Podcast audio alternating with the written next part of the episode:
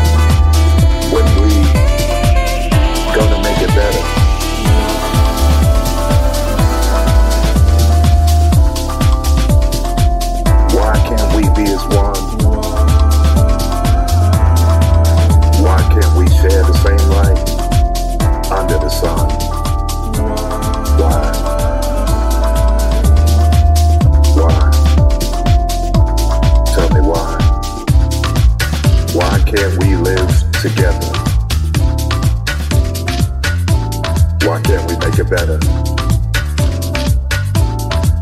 Why can't we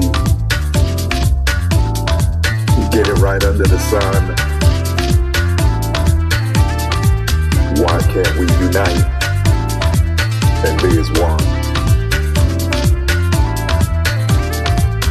Why must there be so much pain? Why don't we know each other by name? Somebody should be singing why. I want you to sing why. Why do we all have to be stars? Why can't we be secure and know who we are? Why are we surrounded by egos all over the place? Be any mirrors. There should be none in this place. Why? Why can't we live together? Why? Can't we make it better? Why can't we live in harmony under the stars? It's okay. We don't need insecurities because I know you know who you are. Why? Why can't we live together?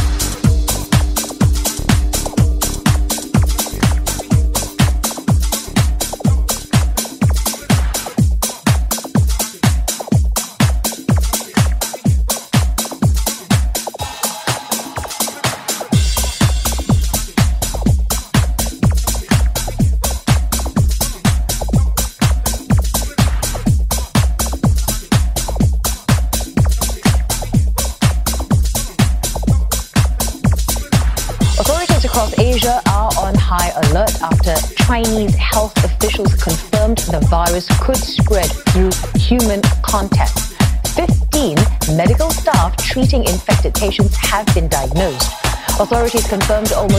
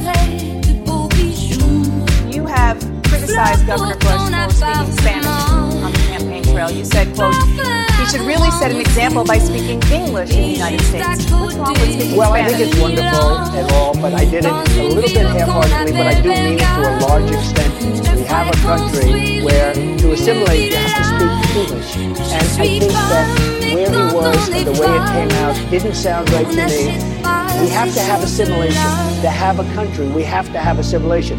I'm not the first one to say this, Dana. We've had many people over the years, for many, many years, saying the same thing. This is a country where we speak English, not Spanish.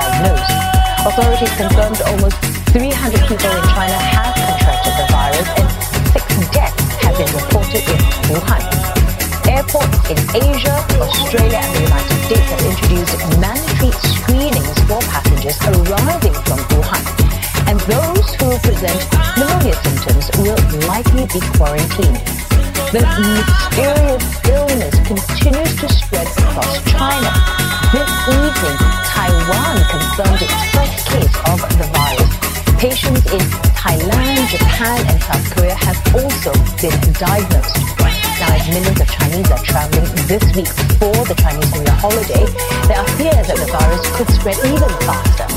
Scientists at the University of Hong Kong estimate the virus outbreak has already spread to 20 mainland cities and that thousands of people could already be infected. Our best guess in terms of the mode, which is the most likely number, is somewhere in the region of 1300 plus.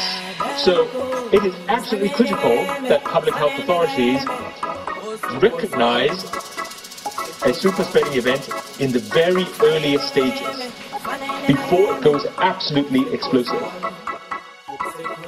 Tomorrow, China's National Health Commission will hold a briefing on the virus, and Chinese health officials will join the World Health Organization's emergency meeting. The WHO could decide to declare an international public health emergency over the outbreak. That's a rare designation used only for the gravest epidemics. Our correspondent Lynette Lin joins us from Shanghai right now. Lynette, tell us what kind of measures has Wuhan implemented to stop the further spread of this virus?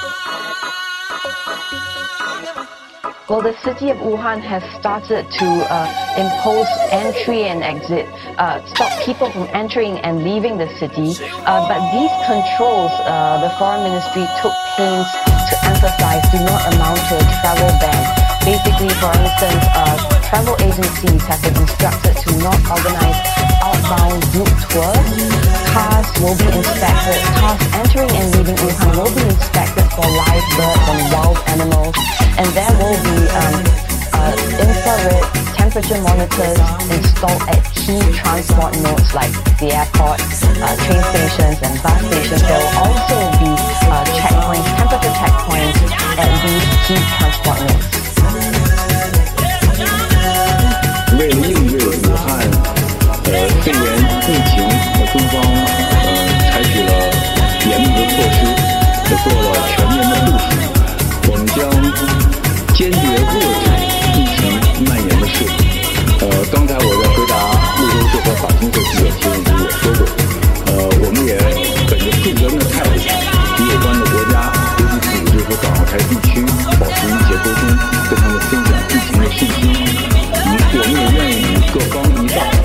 天有一。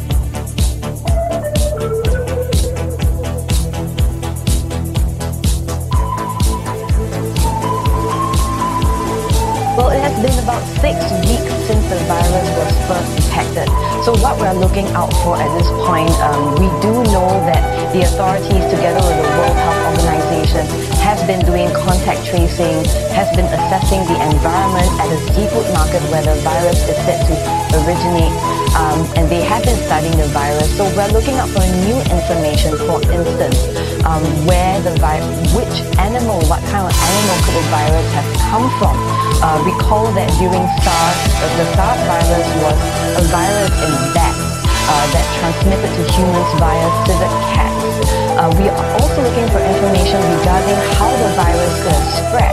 Uh, earlier we, met, we heard that you know there, there was confirmed human-to-human transmission, and there have also been reports that the medical workers in Wuhan could have been infected by a single carrier, also known as a super spreader. So there may be more information from authorities about the identity of the super spreader, was it a patient at the hospital, for instance. So far, what has been confirmed is that there are two human-to-human transmission cases in Guangdong, and these were patients uh, spreading the virus to their family members.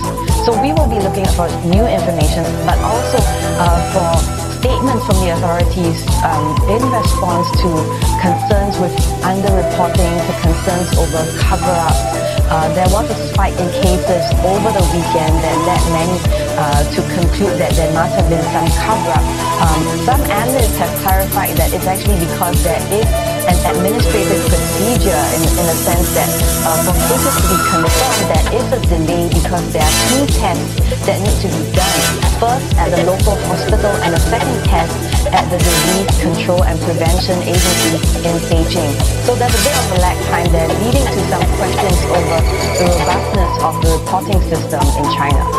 Plenty of questions outstanding on this one indeed. Lynette, thank you very much for that update. That was uh, our correspondent there in Shanghai. Lynette.